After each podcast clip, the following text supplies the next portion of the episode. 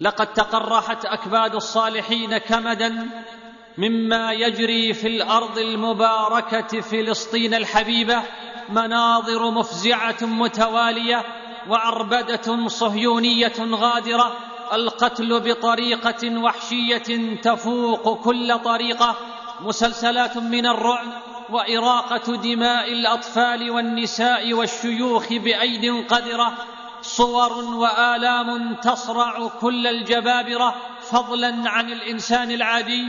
المدفعية الثقيلة تمطر حممها فوق رؤوس العزل والطائرات تصب جام غضبها على الرضيع والشيخ والمرأة والعجوز. والمجنزرة الحديدية تعارك الجسد البشري المجرد.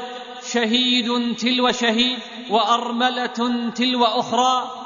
ورضيع خلف أم وأم خلف رضيع ومنزل مهدم وشيخ حزين وعجوز بائسة والسؤال إلى متى؟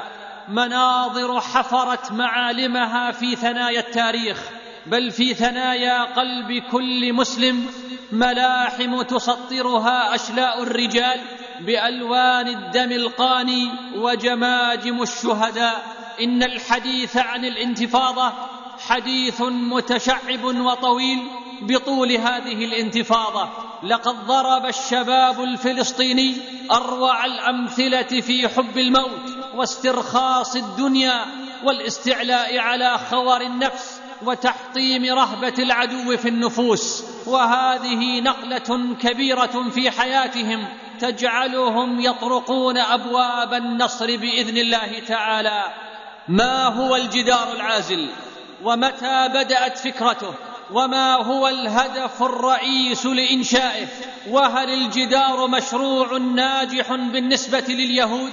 الجدار العازل مصطلح إسرائيلي المراد من تأمين وحماية حدود دولة اليهود يهدف إلى عزل محافظات الضفة الغربية عن بعضها البعض وجعلها على شكل مربعات متناثرة يحصر أكبر عدد من الفلسطينيين على أصغر رقعة من الأرض لكي يحولوا دون العمليات الجهادية التي أربكت اليهود حكومة وشعبا. من المؤمنين رجال صدقوا ما عاهدوا الله عليه فمنهم من قضى نحبه ومنهم من ينتظر وما بدلوا تبديلا. بدأت ملامح الجدار العازل بعد حرب الخليج الثانية عام 1990 للميلاد حين بدأت إسرائيل أولا خطوات الفصل غير المباشر بين سكان الضفة وإسرائيل. داخل حدود 48 بإصدار تصاريح لكل فلسطيني يريد الدخول إلى الخط الأخضر للعمل. وفي عام 93 اتخذ رابين إجراء الإغلاق ردا على عمليات المقاومة حيث يقضي بإغلاق الضفة الغربية عن فلسطين المحتلة.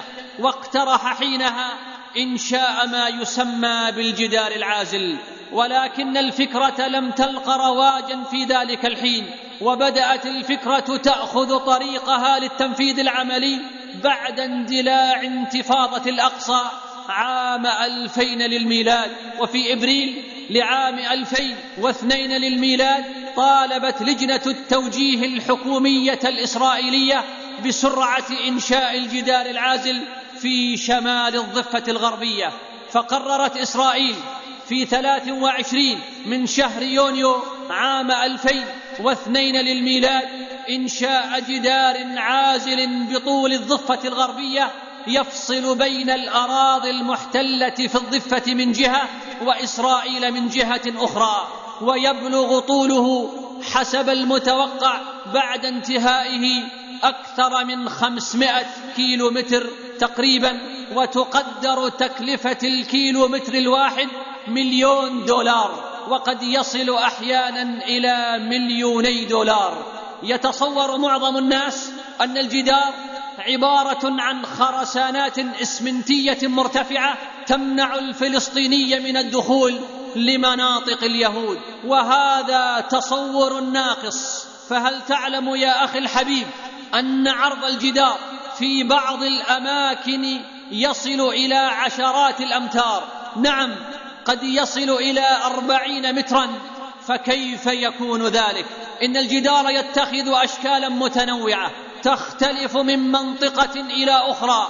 ففي بعض الأماكن يتخذ الجدار شكل جدار مرتفع من الخرسانات المسلحة يصل ارتفاعه إلى ثمانية أمتار لمنع تسلل الفلسطينيين وكذلك يتصدى لأي إطلاق لأسلحة نارية بينما في مناطق أخرى يتكون الجدار بالإضافة إلى الخرسانات المسلحة من أسلاك شائكة اللولبيه تكون بعد الخرسانة ثم يكون بعده خندق بعرض أربعة أمتار وعمق خمسة أمتار يأتي مباشرة بعد الأسلاك الشائكة ثم يكون بعده شارع مسفلت بعرض اثني عشر مترا وهو شارع عسكري لدوريات المراقبة والاستطلاع.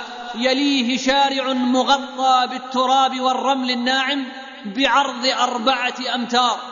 لكشف آثار المتسللين ويمشط هذا المقطع مرتين يوميا صباحا ومساء. ويلي الشارع جدار إسمنتي ويعلوه سياج معدني إلكتروني بارتفاع أكثر من ثلاثة أمتار. ركبت عليه معدات إنذار إلكترونية وكاميرات وأضواء كاشفة وغيرها من المعدات الأمنية. إضافة إلى نقاط تفتيش ومعسكرات للجيش ودوريات للشرطة. هذا هو الجدار العازل أيها الأحبة.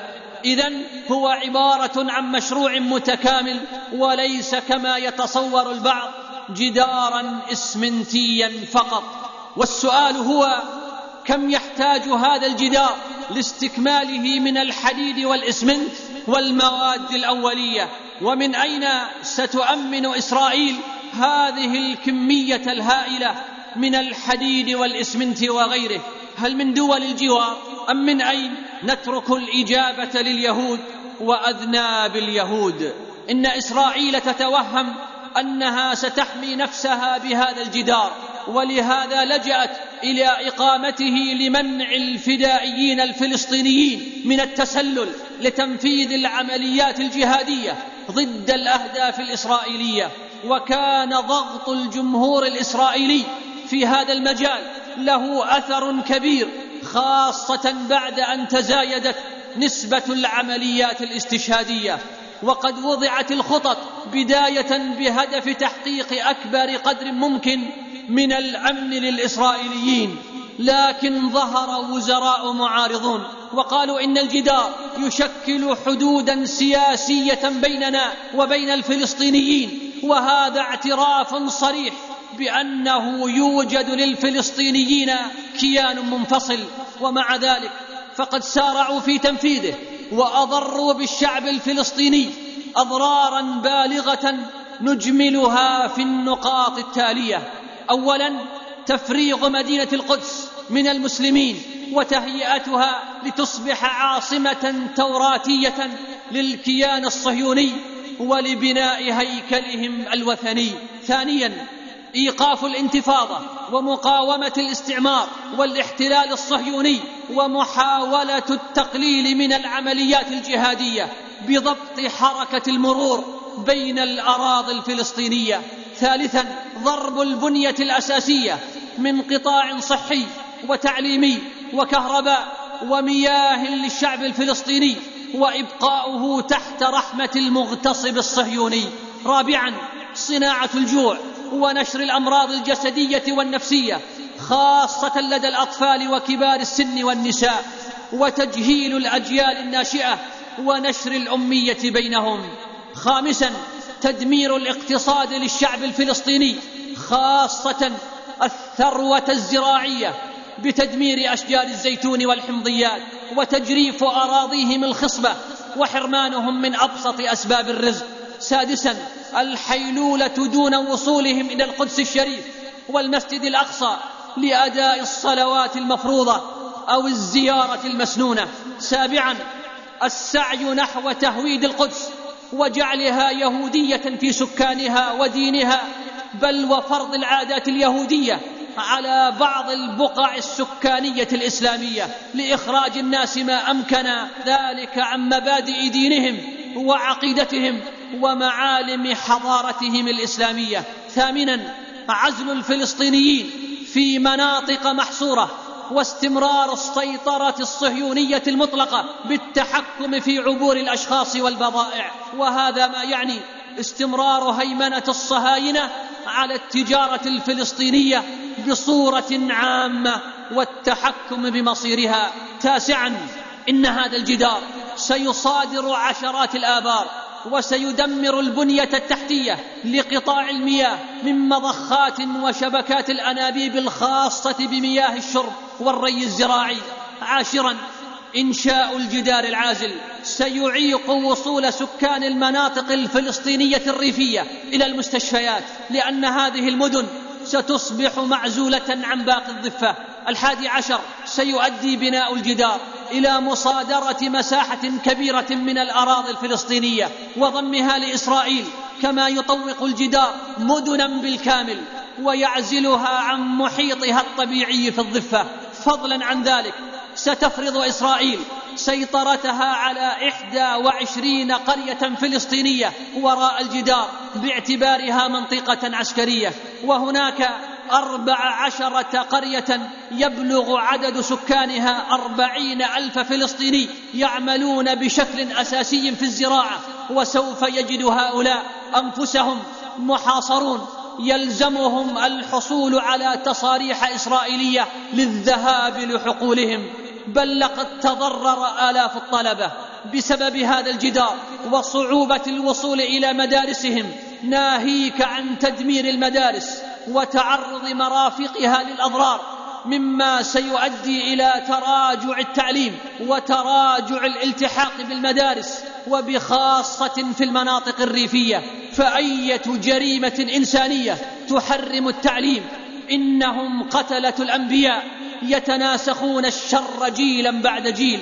ورغم أن الفلسطينيين تعودوا طول سنوات الانتفاضة على التأقلم مع الحواجز والمعابر التي انتشرت بشكل سرطاني في كل المناطق الفلسطينية ونجحوا في التخفيف من آثارها على مسيرة التعليم التي يعطيها الفلسطينيون اهتماما كبيرا باستخدام وسائل مبتكرة وصلت لحد إعطاء المحاضرات الجامعية على الحاجز إلا أن الجدار يشكل تحديا من نوع آخر يفوق بكثير تحدي الحواجز حيث يعزل الجدار المناطق الواقعة خلفه عن محيطها ويجعلها زنازين مفتوحة لآلاف الفلسطينيين.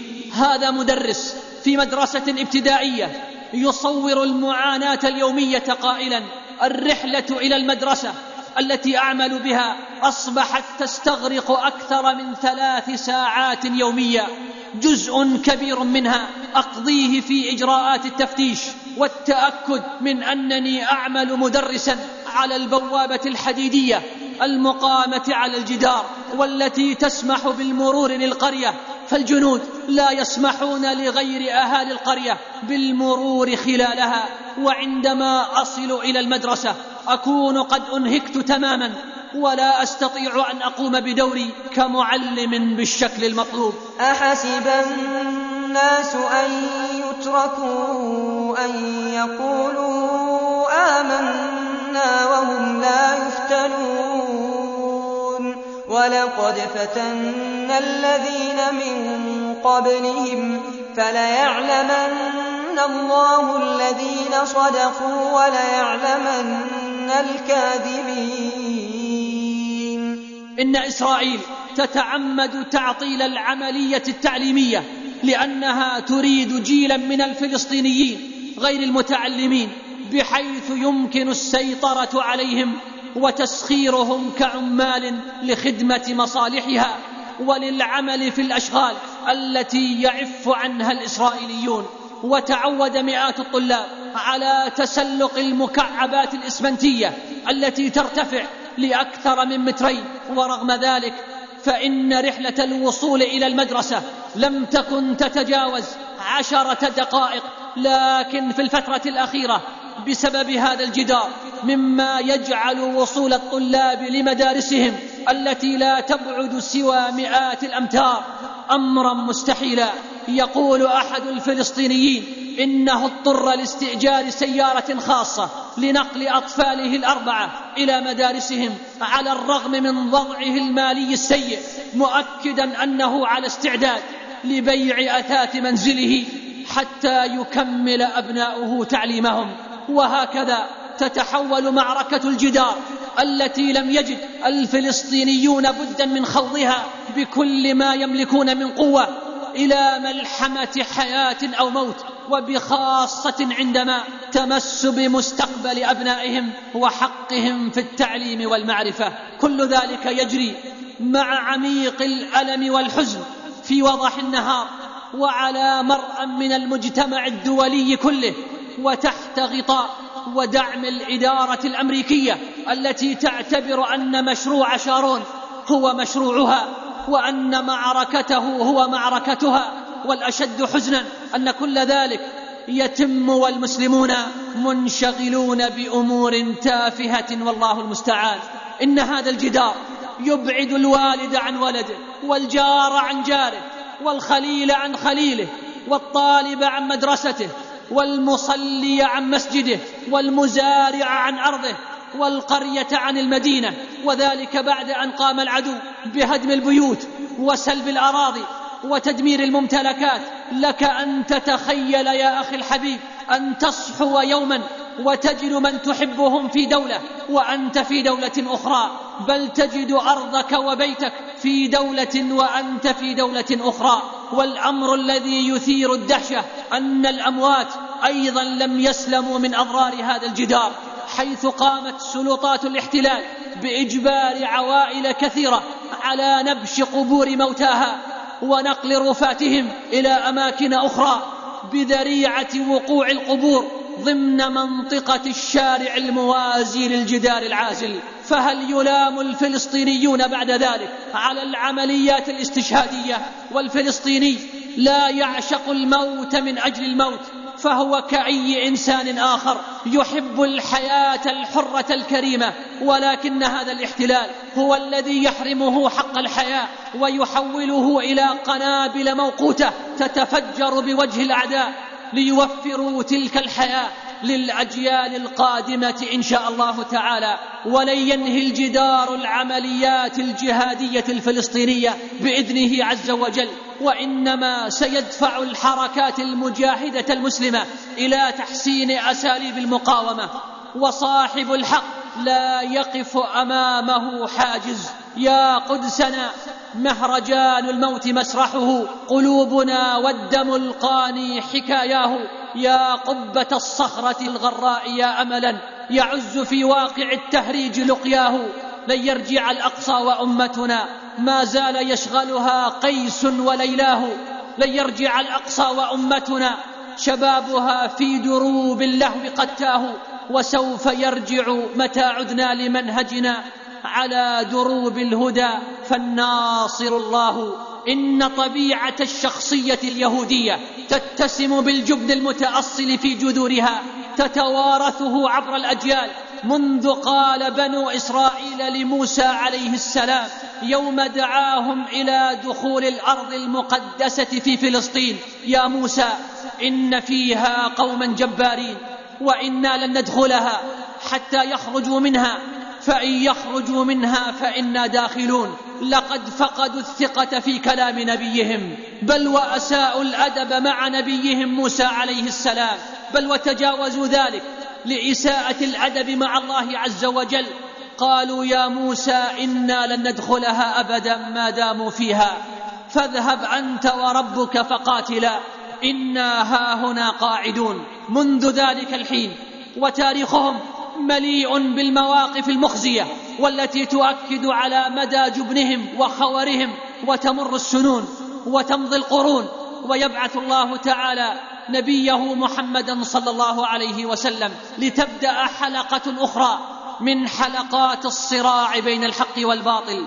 وينصر الله جنده في غزوة بدر ويعود المسلمون إلى المدينة فيطفح الحقد في صدور اليهود على ألسنتهم. وتمر الأيام ويقترف بنو قينقاع جريمتهم المشينة بمحاولة كشف عورة المرأة المسلمة ثم حصار النبي صلى الله عليه وسلم لهم وإجلاؤهم عن المدينة فاستسلموا خانعين أدلاء جبناء وتم إجلاؤهم عن المدينة إلى غير رجعة وتمر الأيام ويحاول يهود بني النضير الغدر بالنبي صلى الله عليه وسلم وذلك بتحريض شقي من أشقيائهم لإلقاء حجر عليه ليتخلصوا منه وينجي الله نبيه ويحاصرهم صلى الله عليه وسلم فيطلبون السماح والعفو لهم بالخروج من المدينة كما أخرج إخوانهم من بني قينقاع فيتم إجلاؤهم عن المدينة وتأتي الخيانة الثالثة من بني قريظة في غزوة الخندق وينادي المنادي بعد المعركة لا يصلين أحدكم العصر إلا في بني قريظة ويحاصر المسلمون اليهود ويحكم عليهم سعد بن معاذ بحكم الله عز وجل فيسلمون أعناقهم للسيف خانعين جبناء وتمر الأيام وتأتي انتفاضة الأقصى الأولى ثم الثانية فترى الجندي المدجج بالسلاح يفر من أمام الطفل الفلسطيني الذي لا يملك غير الحجر.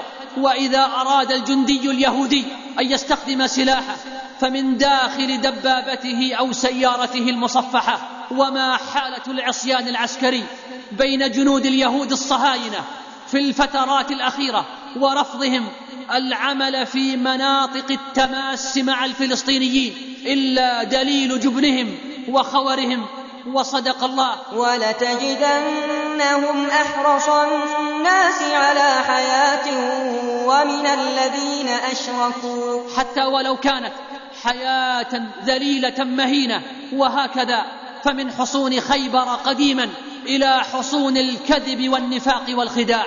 إلى الجدال العازل وصدق الله تبارك وتعالى. لا يقاتلونكم جميعا إلا في قرى محصنة أو من وراء جدر. بأسهم بينهم شديد تحسبهم جميعا وقلوبهم شتى. ذلك بأنهم قوم لا يعقلون. إن فكرة الجدار العازل وبناءه فكرة قديمة حديثة وليست وليدة اليوم كما تدعي القيادات الإسرائيلية فترجع فكرة بناء الجدار إلى عام 1937 للميلاد حين طلب من تشارلز الخبير البريطاني لشؤون الإرهاب بوضع خطة لإقامة جدار على طول محاور الطرق الرئيسية من الحدود اللبنانية في الشمال وحتى بئر السبع. وقام هذا الرجل برسم المرحلة الأولى من عملية إقامة الجدار وهو جدار من أربع طبقات وبارتفاع مترين يتم بناؤه على طول الثمانين كيلو متر من طبرية في الشمال الشرقي حتى رأس الناقورة في الشمال الغربي.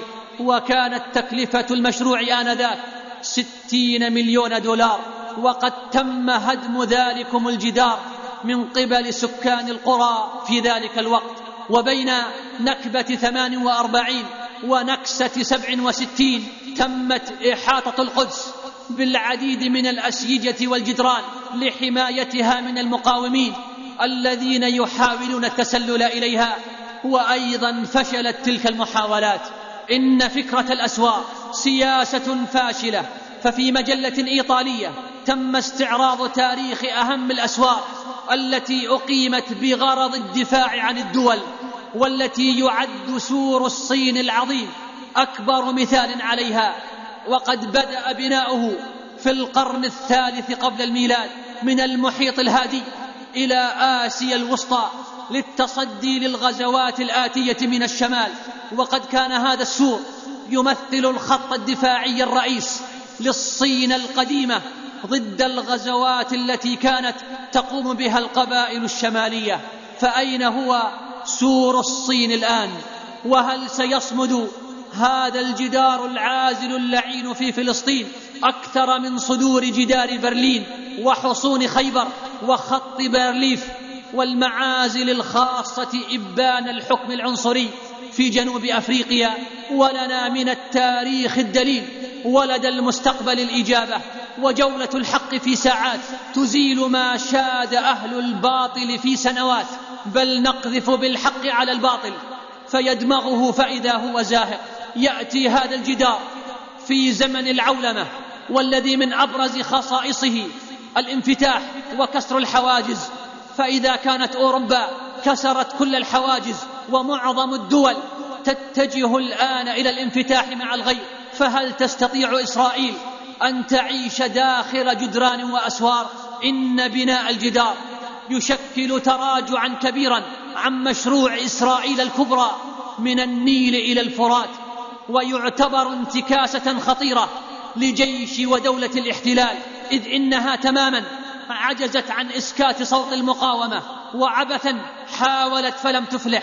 وهذه النقطة كانت محل تندر من بعض الساسة اليهود على دولتهم إذ إنها تعتبر نفسها من الدول العظمى في التسلح فضلا عن تحالفها غير المسبوق مع أقوى دولة في العالم. ومع هذا فهي تحفر نفسها خلف سور كبير لتحمي مجتمعها من ضربات المجاهدين ولن يحقق هذا الجدار. لإسرائيل الأمن والسلامة ولن يسهم في توليد الإحساس بالأمن عند الإسرائيلي.